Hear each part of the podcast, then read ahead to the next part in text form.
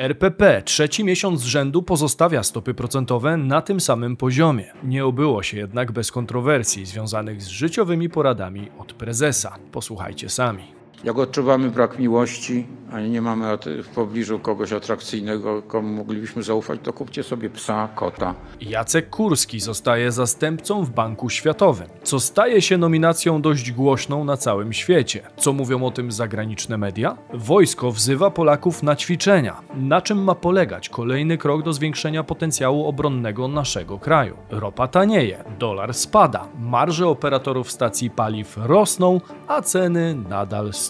Kto wstrzymuje obniżki cen na stacjach? Dokąd zmierzał pieniądz w tym tygodniu? Sprawdźmy to.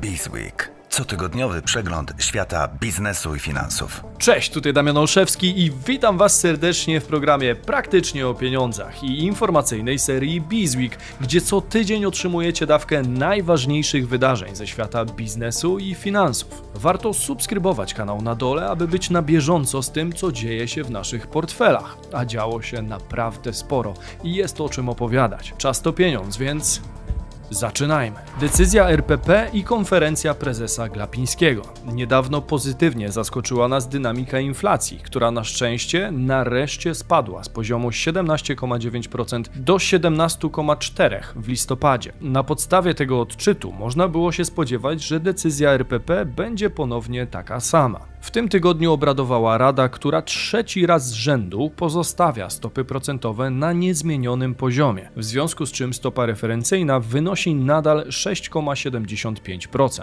Pytanie zatem, czy możemy mówić o ostatecznym zakończeniu cyklu podwyżek? W mojej opinii jak najbardziej tak, bo póki co ruchy na międzynarodowym rynku sprzyjają tej wersji wydarzeń. Póki agresja przy naszej granicy nie nabierze jakiegoś nowego wymiaru, który mógłby zagrażać naszemu bezpieczeństwu, to sytuacja powinna się raczej stabilizować. Kapitał wraca zatem do Europy i naszego regionu. Możemy to zaobserwować zarówno na giełdzie, jak i w umocnieniu polskiego złotego, o którym zrobiłem zresztą dla Was cały odcinek. Warto go nadrobić tutaj, jeżeli jeszcze go nie widzieliście. Główny ekonomista banku PKO BP Piotr Bujak w odniesieniu do postawy naszej Rady Polityki Pieniężnej wyraził przekonanie, że w najbardziej prawdopodobnym scenariuszu cykl podwyżek stóp procentowych NBP został został już zakończony. Co ciekawe, także analitycy SP Global Ratings wyrazili pogląd, że nie spodziewają się dalszych podwyżek stóp, przy czym argumentowali to tym, że do takiego przekonania skłaniają ich najnowsze wypowiedzi przedstawicieli NBP.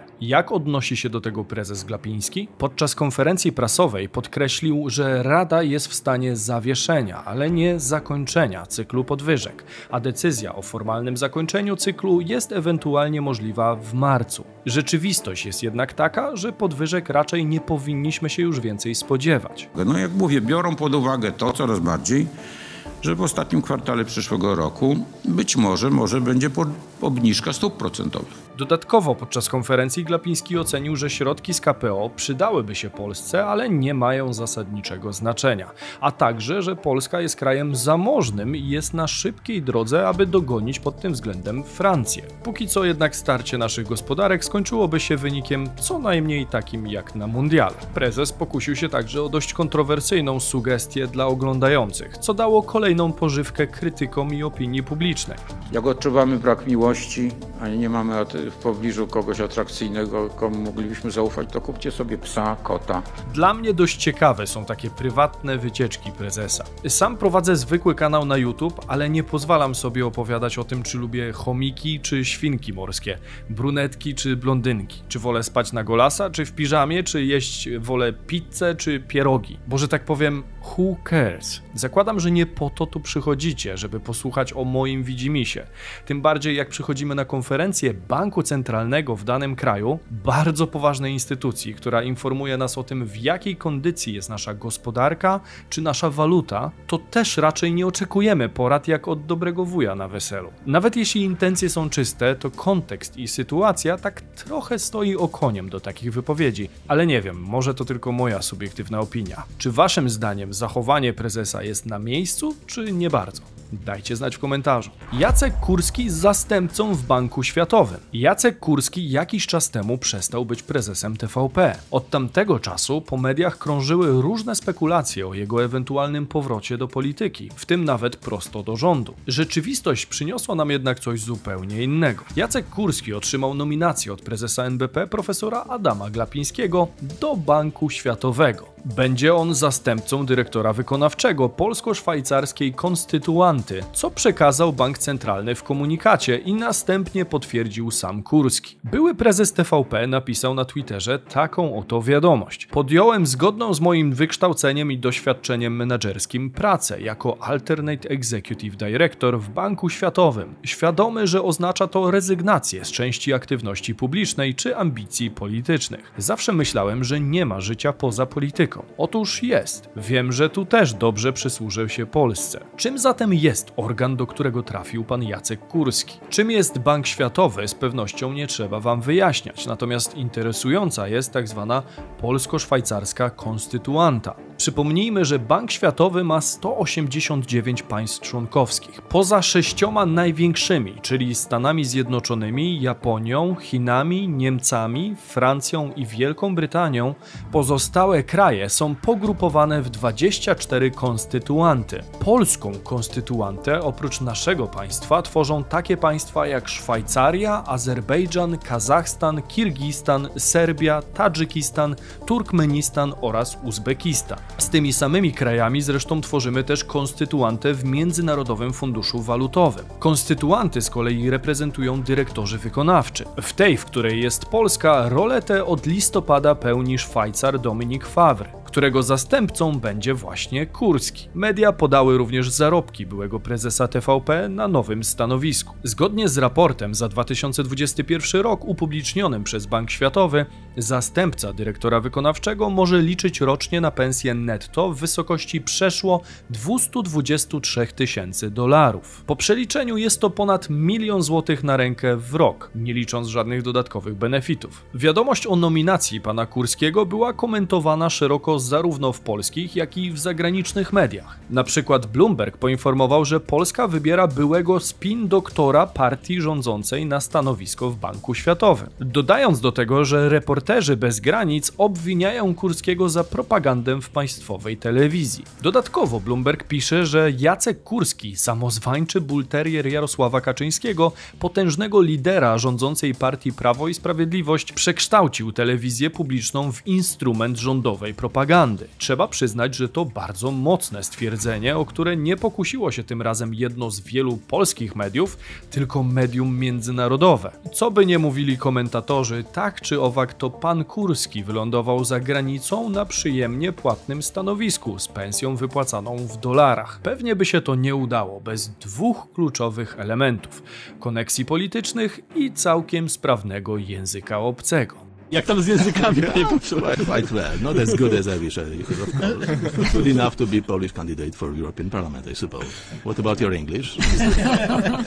Mr. Palikot? Drogi do odpowiednich koneksji wam nie uproszczę, ale języki obce możecie szlifować z aplikacją Speakly. Dzięki niej możecie uczyć się praktycznej wersji języka, która pozwoli wam szybciej złapać kontakt z obcokrajowcem, czy też dostać kontrakt w zagranicznej firmie. W dobie internetu i pracy zdalnej często nie trzeba nawet wyjeżdżać z kraju, a zarobki w dolarach, euro czy funtach przy kosztach liczonych w złotówkach to całkiem przyjemne połączenie. Ze Speakly możecie uczyć się wtedy, kiedy chcecie, ale najłatwiej robić to małą łyżeczką, byle działo się to systematycznie. Każdy mur buduje się przecież cegła po cegle. W ten sposób może uda Wam się wyrobić nawyk zwiększający możliwości językowe. Aplikację możecie przetestować za darmo przez 7 dni, a przy rocznej subskrypcji otrzymacie 60% zniżki. Link znajdziecie w opisie filmu. ING Bank Śląski podjął nietypową decyzję w związku z kredytami hipotecznymi. Mianowicie bank postanowił zawiesić sprzedaż kredytów hipotecznych ze zmiennym oprocentowaniem